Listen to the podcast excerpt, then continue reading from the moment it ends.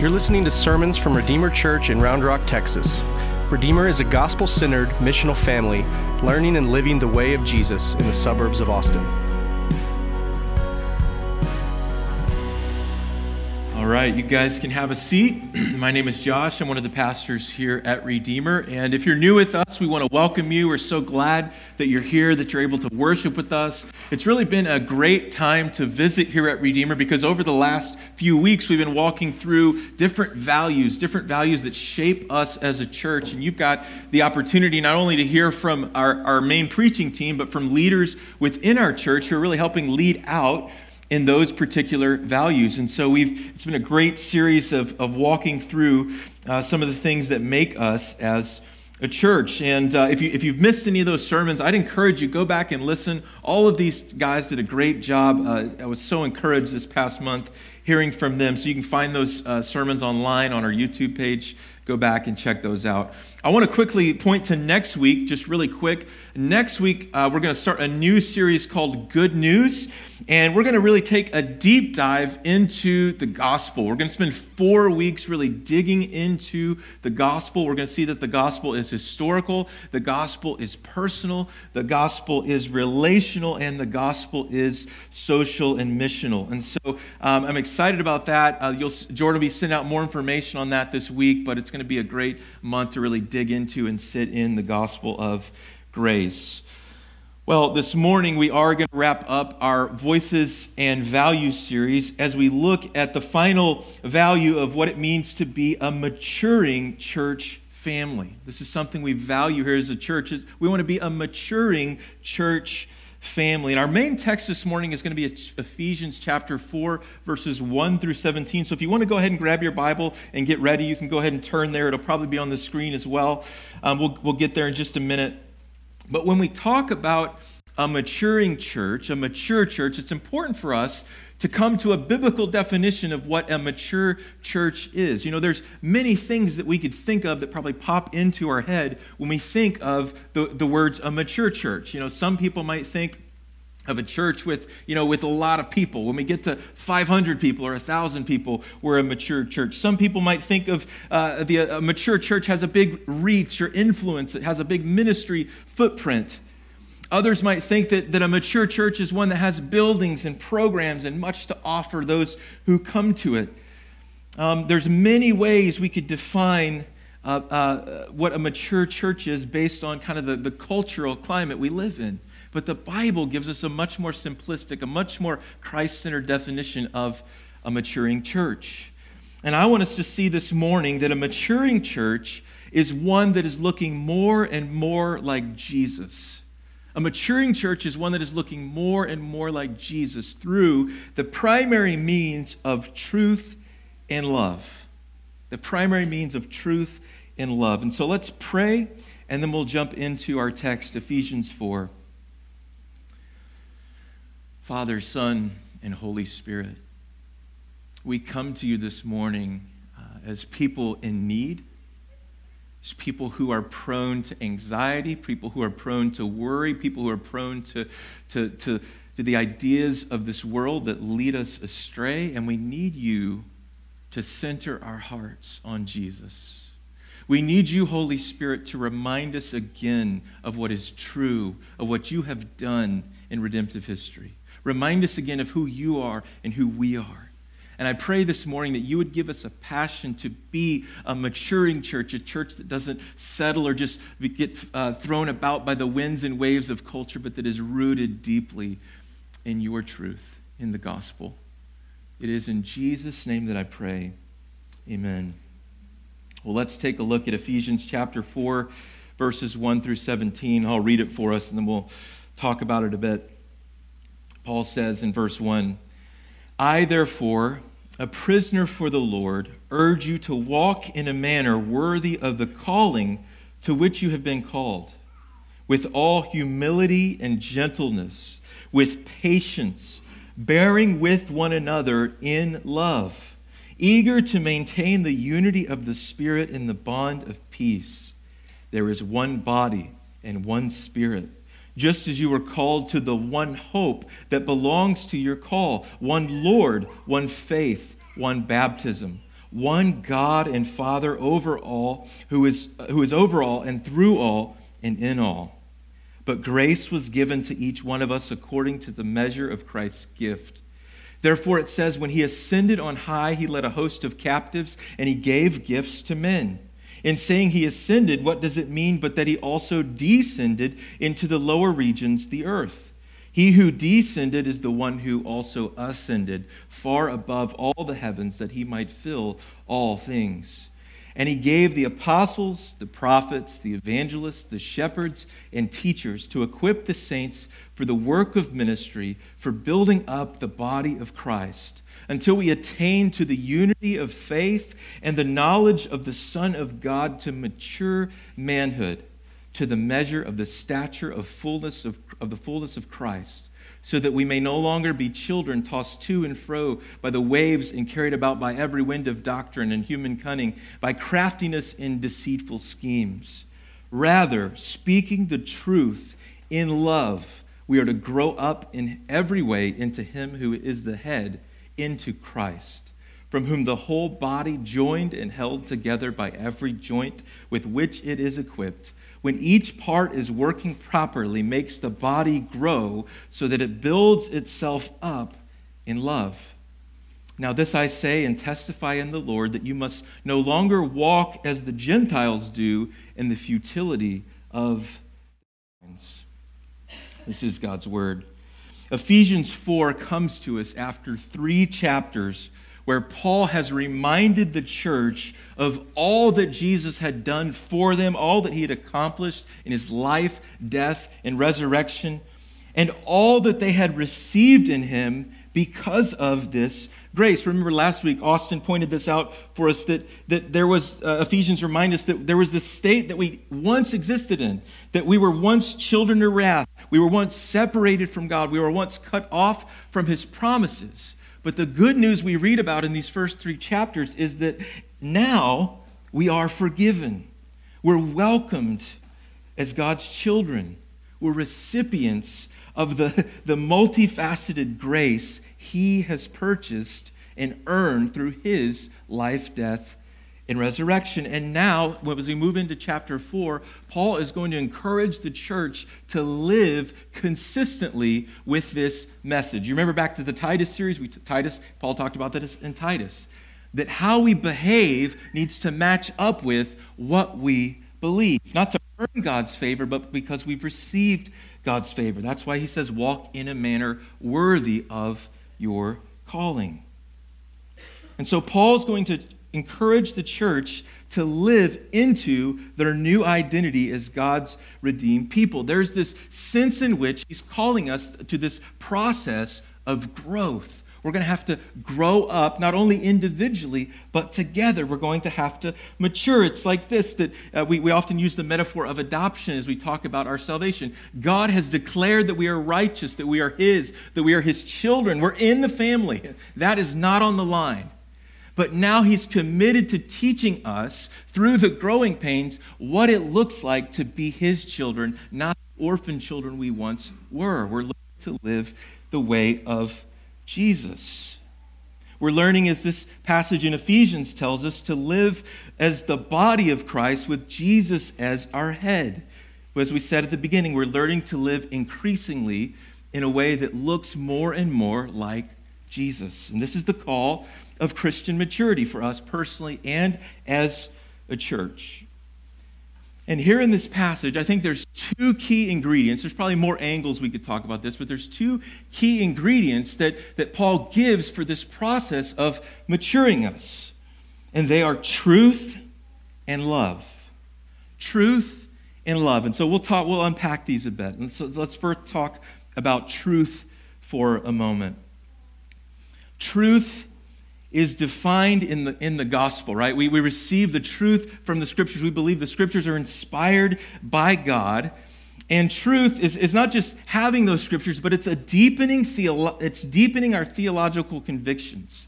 It's deepening our understanding of the truth that has been revealed to us in the scriptures. And I would qualify this by saying it's a deepening conviction uh, uh, deepening theological convictions that are held with humility and wisdom. You see, theological truth matters. How we articulate, how we think of God, how we speak of Him, it is important. Um, and equally important is how we hold what we believe. How do we carry that truth? We do it with humility. And finally, theology is not disconnected. It's not just learning facts about God, it's applied. It shapes the way that we live. Notice the importance of theology in our text. You know, Paul isn't saying that we, we have kind of this generic belief in a fuzzy God who we kind of know, but we kind of don't. Like he's saying, what does he say? He says, uh, he calls us for unity around one body, one spirit, one hope, one Lord, one faith, one baptism, one God and Father who is over all and through all and in all.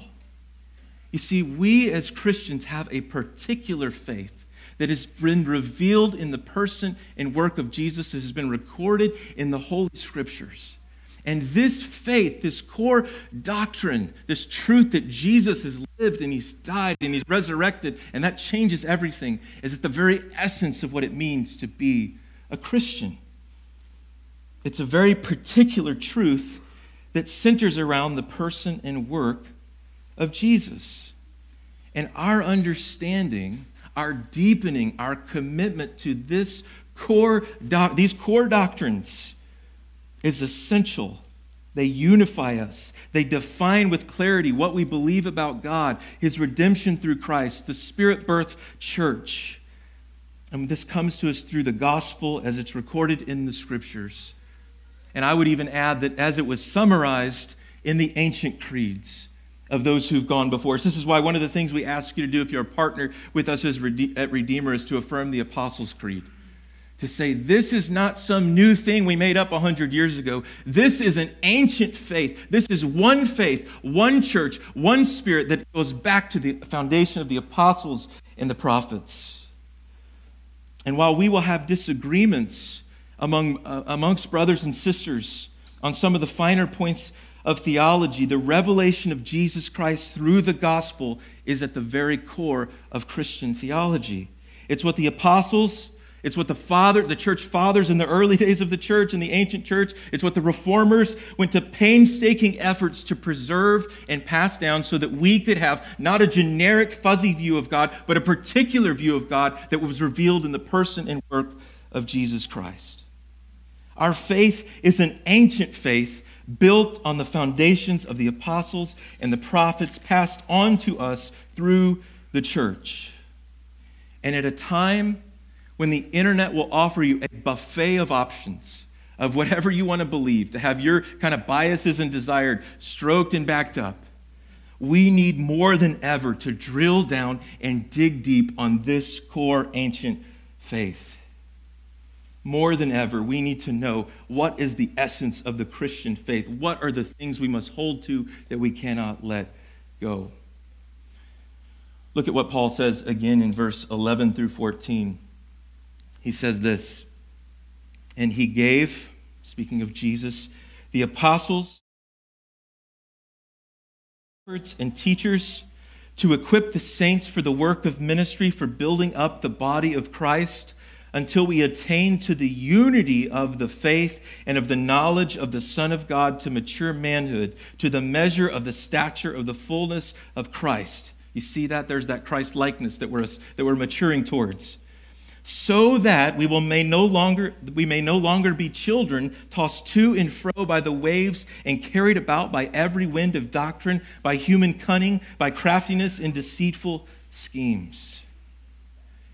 You see maturity as in a church in us personally and together requires that we grow in theological depth and depth happens not just as, not, not in the sense that we speculate more and more in the scriptures, but that we dig down deep on what is core. That we dig into the gospel itself. And we begin to be so shaped by the gospel that everything else in our life becomes painted by it. You see, depth, depth happens as we root ourselves along with the ancient church, along with the foundation of the apostles and the prophets, by always going back to the scriptures by thoughtfully speaking the gospel into our own cultural moment. By being so sure of what is central that we can speak with, with thoughtfulness and grace towards issues that might be of second and third importance. Theology is a task given to the church, not just to our local church, but to the church in all times and in all places. See, there are ways that our culture has shaped us that we need ancient voices to speak into our time.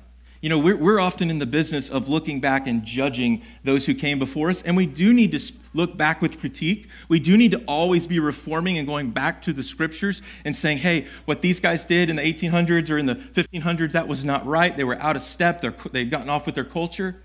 But we also, with humility, have to say, we also have things in our culture that we're blind to that we need ancient voices to speak into. This is, this is something that's important for, for you to realize in a culture that tells you that you make your own world in your little head, right? That our theology isn't just Josh just makes it up, right? Or we just make it up as a church. Our theology flows from a church that has existed for thousands of years really from a revelation of God who's existed for all of eternity. And so we don't get to just make up whatever feels convenient for us in the moment, right? There are some core doctrines of our faith that I don't love. I don't, I don't love that God's primary means of sanctifying us is through suffering. I don't love that right? I, I want comfort and ease, and I'd rather just kind of have, you know, God just make me better, or, you know? And yet, what we see revealed in Scripture is that God uses suffering to change us, to transform us, to conform us to the image of Jesus. There might be others of you that there are doctrines that the church has held for centuries that you don't love. You know, many of us, we don't like talking about the doctrine of hell, right? Um, but, but the church for, for thousands of years has held a theology that was passed down from the prophets and the apostles. And we don't just get to make up whatever we think is core or central for our time. In fact, we need the ancient voices to kind of call us out where we have drifted astray.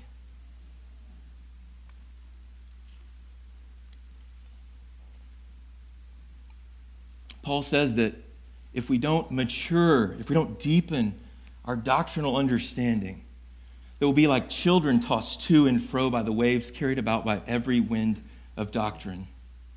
You see, family, many of our hearts, we've certainly been made new. We might even be in God's family, but we're still prone to drift. We're prone to, to listen to the, the echoes of the ancient serpent lingering in our ears that say, Did God really say that? Does he really care about your sexuality? Did he really rise again on the third day? Is he really risen and reigning and currently in authority over all the nations? You see, without deepening theological convictions, we're vulnerable to getting swept away into cultural currents. In our culture, there are strong currents right now of liberalism that pride themselves as progress. In our culture, there's a strong current of conservatism or nationalism that prides itself as staying true to Christian American heritage. And family, we don't need to return to the early American church. we need to return to the scriptures, to the ancient church, to the church that stood the test of time. We don't need the progress of a godless future, but we desperately need God to return in his glory and make all things new. You see, and sadly, the current state of our church, and I hate to do this because we always, everyone's always bagging on the church, but sadly, the state of evangelicalism, which many of us have grown up in, has not deepened our theology. And so, what we see is our culture is pulling people left and right, literally, into different streams and tossing them about. I can tell you countless stories of friends of mine who I grew up with that did not deepen in the context of the local church, and now they've been pulled into one of the extremes, just like our culture. And so I want to talk a little bit about this problem, these, these currents, and even how some signs that, that maybe we're lacking theological depth and we're, we're getting pulled away into some of these currents for a moment. And typically I would give you, you know, I use alliteration, so I'd give you like three P's or three F's or three T's, and I tried to be creative. And uh, I'm gonna I'm gonna give you three animals today. Three animals, right? That's you're like what? That's a okay. Maybe you should just alliteration. But we got three animals that kind of made sense here. They were these were like idioms that I thought these, will these will fit these well. Three signs of theological and, and immaturity. Um, and the first that I've noticed is is something I would call parroting, parroting, parroting. You know, like the bird. Um, I've noticed as I watch people interact on social media, as I have conversations on a hot button issue on things in our, in our city or in our culture, that oftentimes what I find is people just parrot the same stuff. Like they just, it's almost like they heard it so many times and then they just, like a parrot, they just kind of say it, you know? Um, you, you start talking about justice, uh, and, and, all of a sudden you, you hear the parrots come out and they're talking about CRT, uh, or the other side, they're such a bigot. Um, you, you, you, start talking about politics and, and someone's a Marxist or they're a fascist. Uh, you know, th- th- this group's not inclusive enough or there's not enough representation. Like we, we start saying all these things that we're hearing in our culture and we just parrot them. And have you ever asked a parrot, and, I, and again, my experience with parrots is limited, I'll confess that. But I would imagine, so I'm imagining, if you asked a parrot when it, when it you know, kind of said, you know, like a bigot, you know, or something, whatever it says. If you asked the parrot, what do you mean by that? All you're going to hear is, is the parrot continue to say the one word that the parrot knows. And oftentimes, what we've done in a social media dominated culture is just pass on these little one liners, these little labels, and honestly, we have no clue what we're saying. We have no clue what we're meaning. We're labeling people made in the image of God. We're putting them in these nice, neat little labels. We're passing on articles that we haven't even read. We just read the headline. Oh, that would be good for them to say. There is no depth here. And we're hurting people. And parroting is done by all sides of the spectrum liberals, conservatives, Christians, non Christians.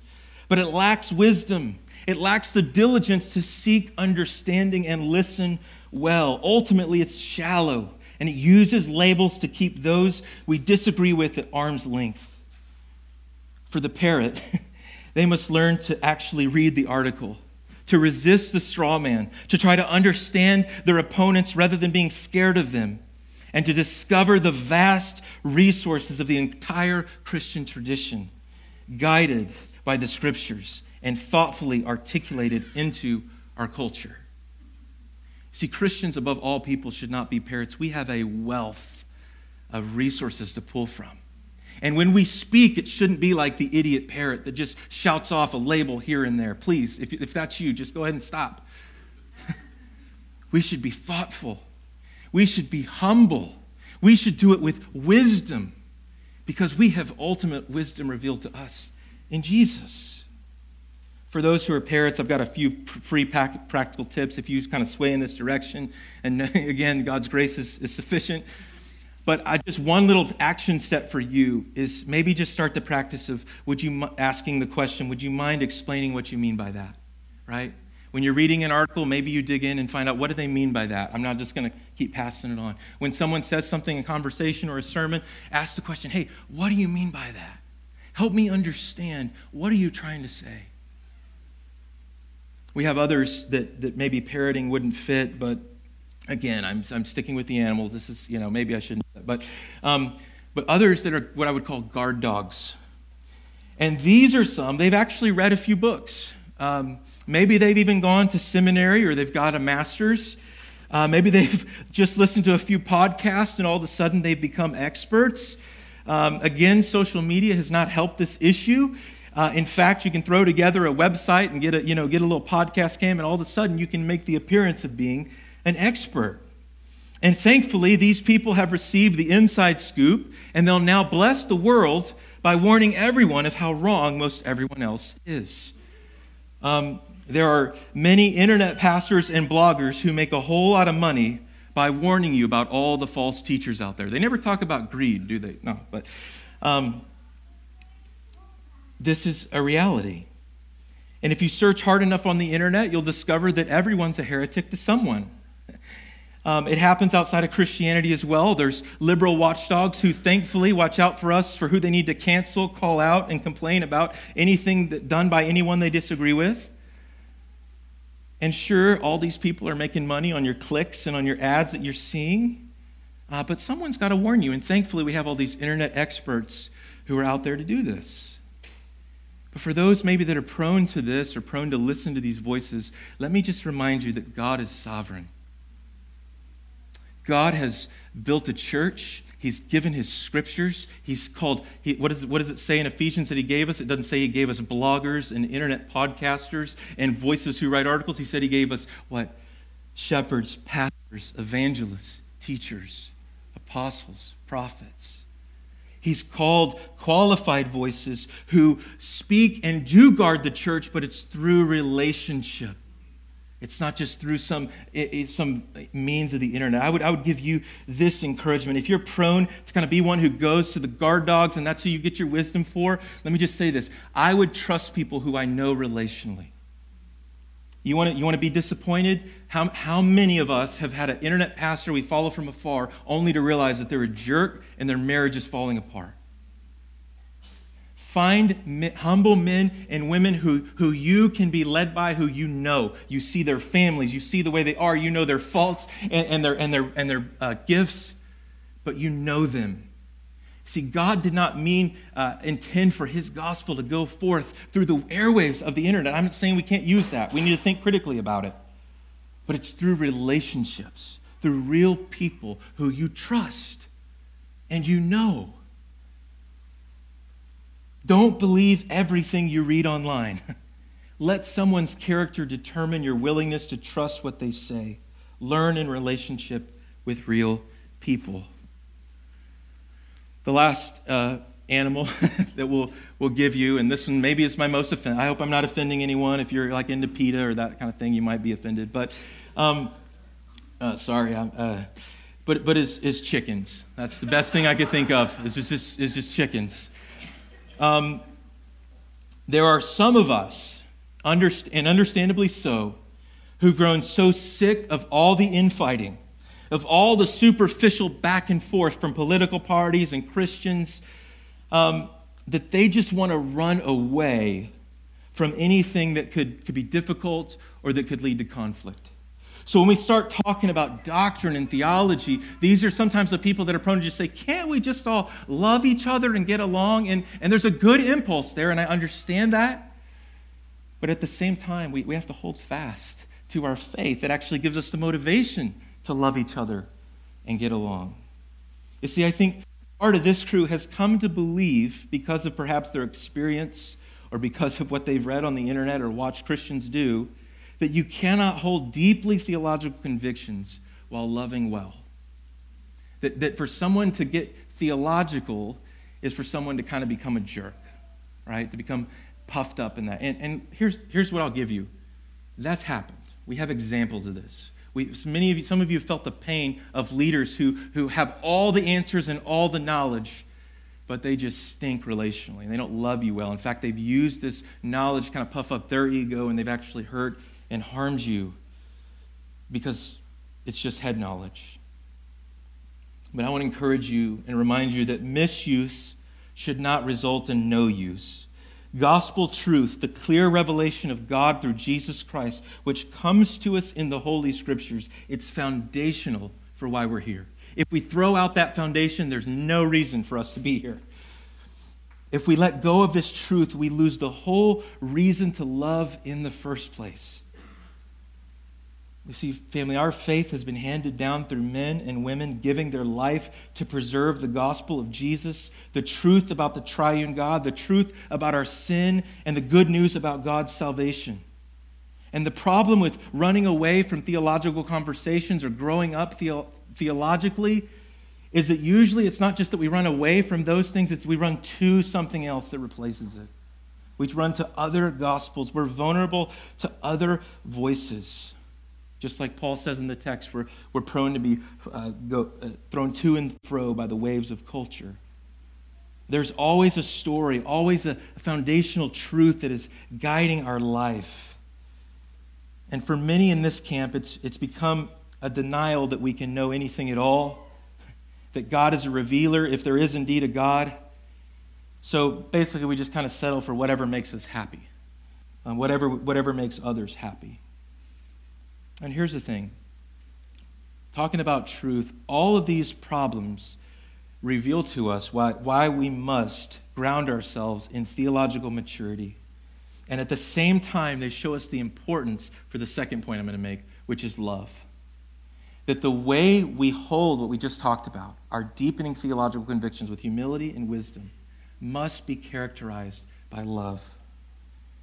You see, this pursuit of theological depth cannot be separated from relational maturity. Theological depth that does not result in a deeper worship of God and a more robust love of neighbor and others is more Gnostic than Christian. Theological depth that lacks humility and wisdom is merely an ego accumulating more for the ego.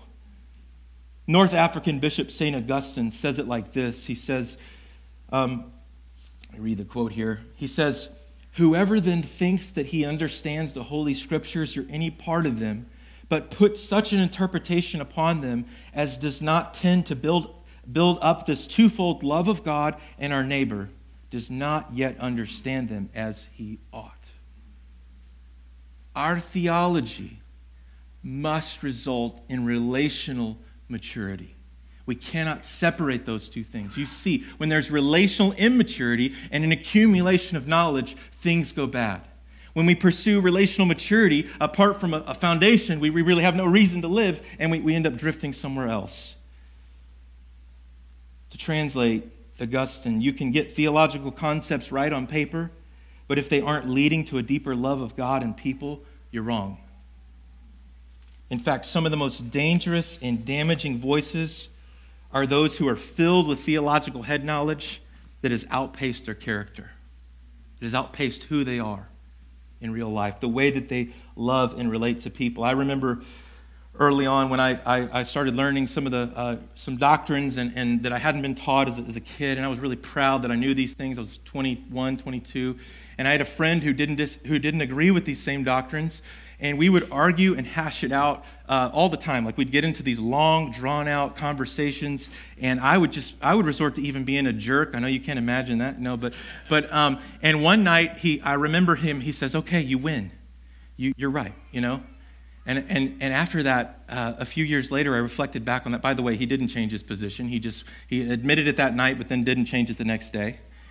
And I realized that, that we can, in our pride and arrogance, have the right things we say and still lose. We can still be wrong.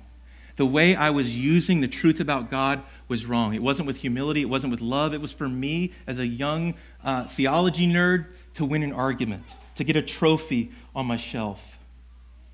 Family, here at Redeemer, we want to grow in theological depth that is characterized by humility and wisdom.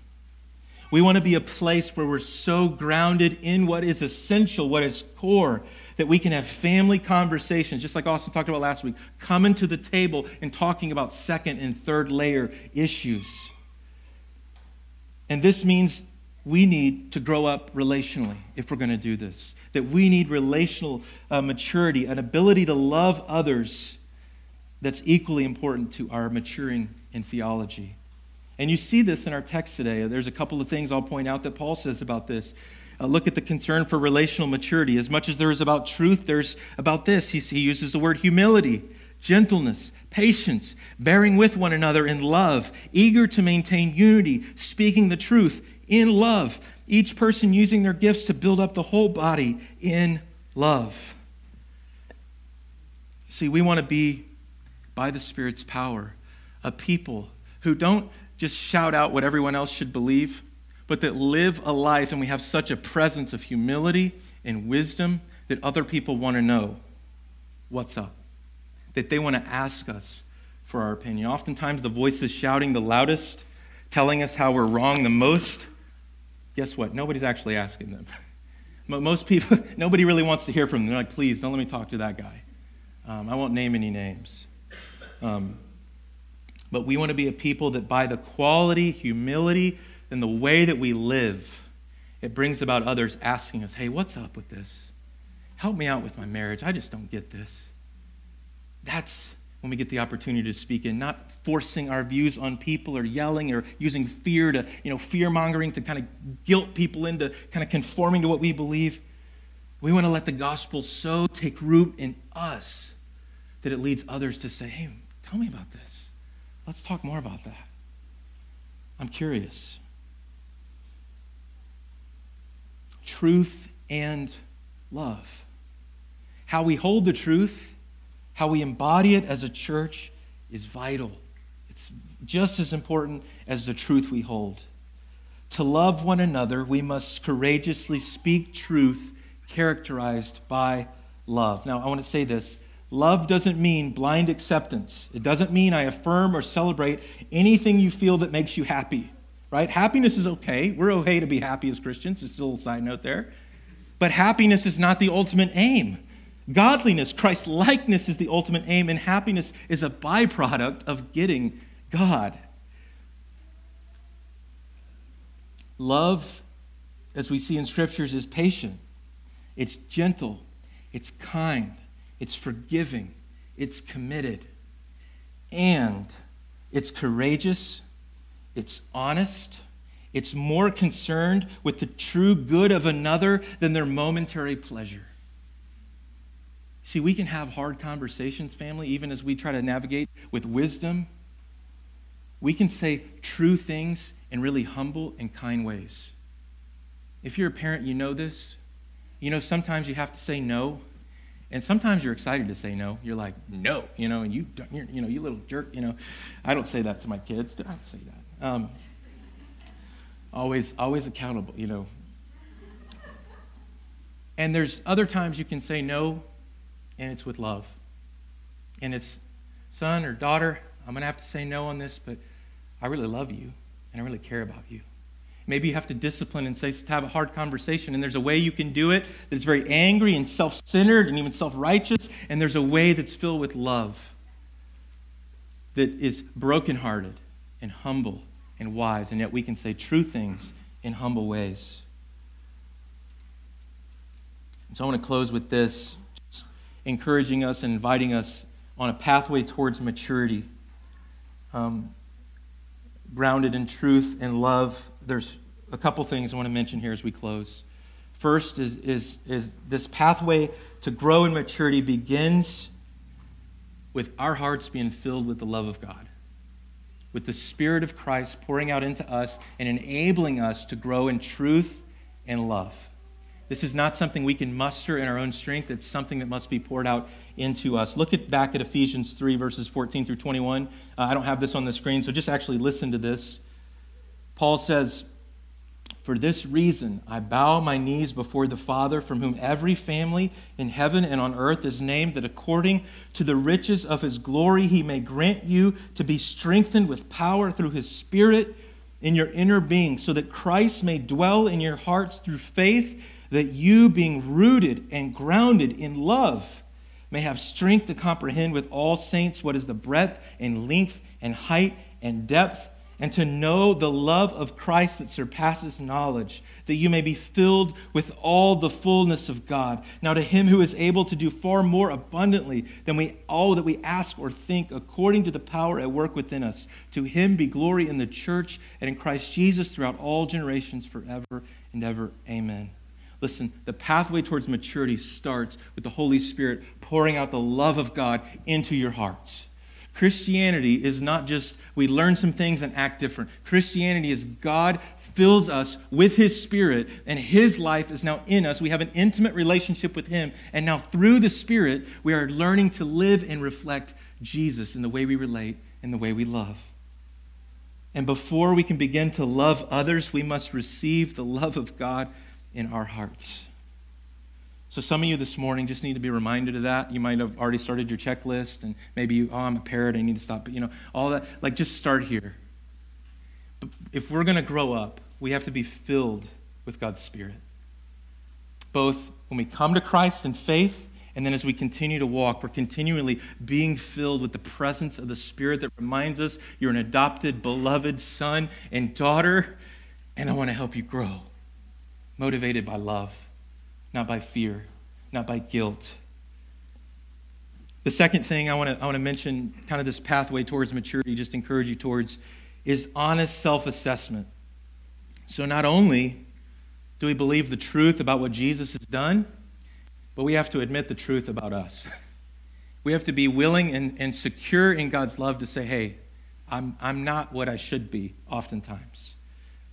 Um, repent in areas of immaturity.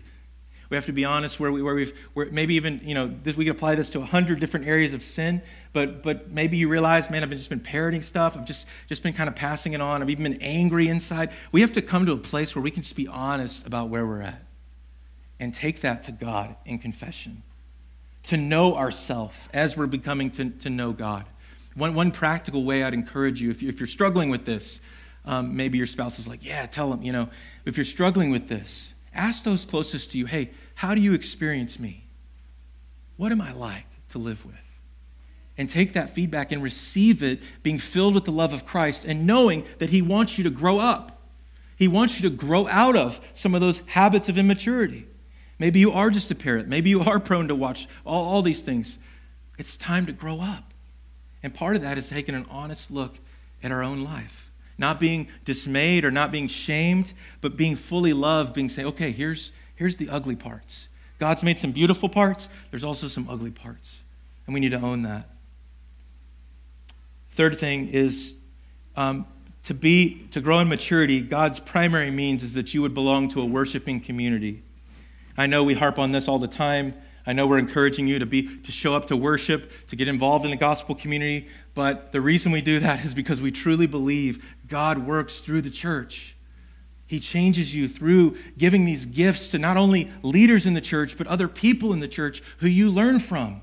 People who we've come together around a common foundational faith, right? One spirit, one baptism, one body. That's his means for you to grow up, to learn from other brothers and sisters. And so, here, real simple, I just want to say commit to showing up. You don't always have to be on your A game when you come to church, but show up. Be here. Show up to a gospel community. If you're not in a gospel community, and, and goodness, it's been a hard year to, to connect, and there's no, no guilt in that. I mean, many of us are just even uh, coming out of, coming out of the, the difficulty of last year. But this fall, I'd encourage you, connect with the gospel community. Find people who you can dig deeper to. Find people who you can have conversations with and do theology with. Fourth thing I'll mention is our equip classes. These are classes where we've intentionally kind of created classroom space for us to both learn to think well theologically and to love well practically. And so this fall, we're going to be having three different classes. Um, Aaron Kellogg will be leading a midweek class for women um, we've got two other classes that we haven't quite finalized yet, but I'm thinking one of them is probably going to be on essentials of, of sound doctrine, of, of theology. So, whatever the classes are going to be, they're going to be hoping to help us mature in how we think well and how we love well. And so, I'd encourage you maybe you can't take one every semester, but make it priority. Hey, I'm not just going to kind of relax and go to work and stay stagnant. I want to grow. I want to learn more. I want to learn more about theology. Maybe you've been a chicken and you kind of run away from it. And you say, hey, I need to learn how to, how to have theology with humility. So let's talk about that.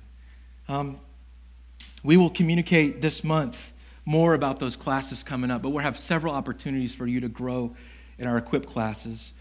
And then last thing I'll mention is just that just a reminder that God has given leaders, as we've seen in this passage, which, by the way, me, me and Jordan and your elders, were not apostles and prophets, but we're more of the shepherds and teachers category.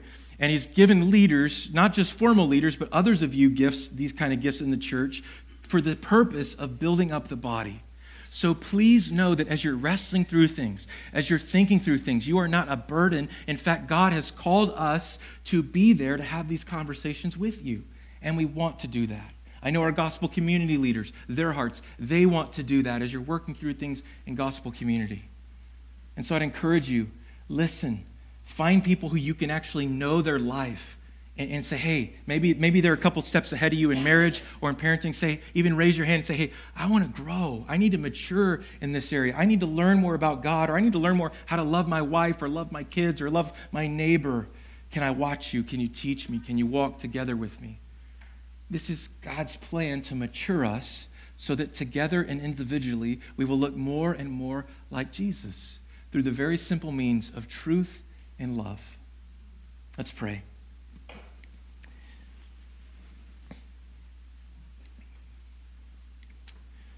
Jesus, we are thankful that when you defeated death and you ascended into the seat of all authority, you didn't leave us, but you poured out your spirit.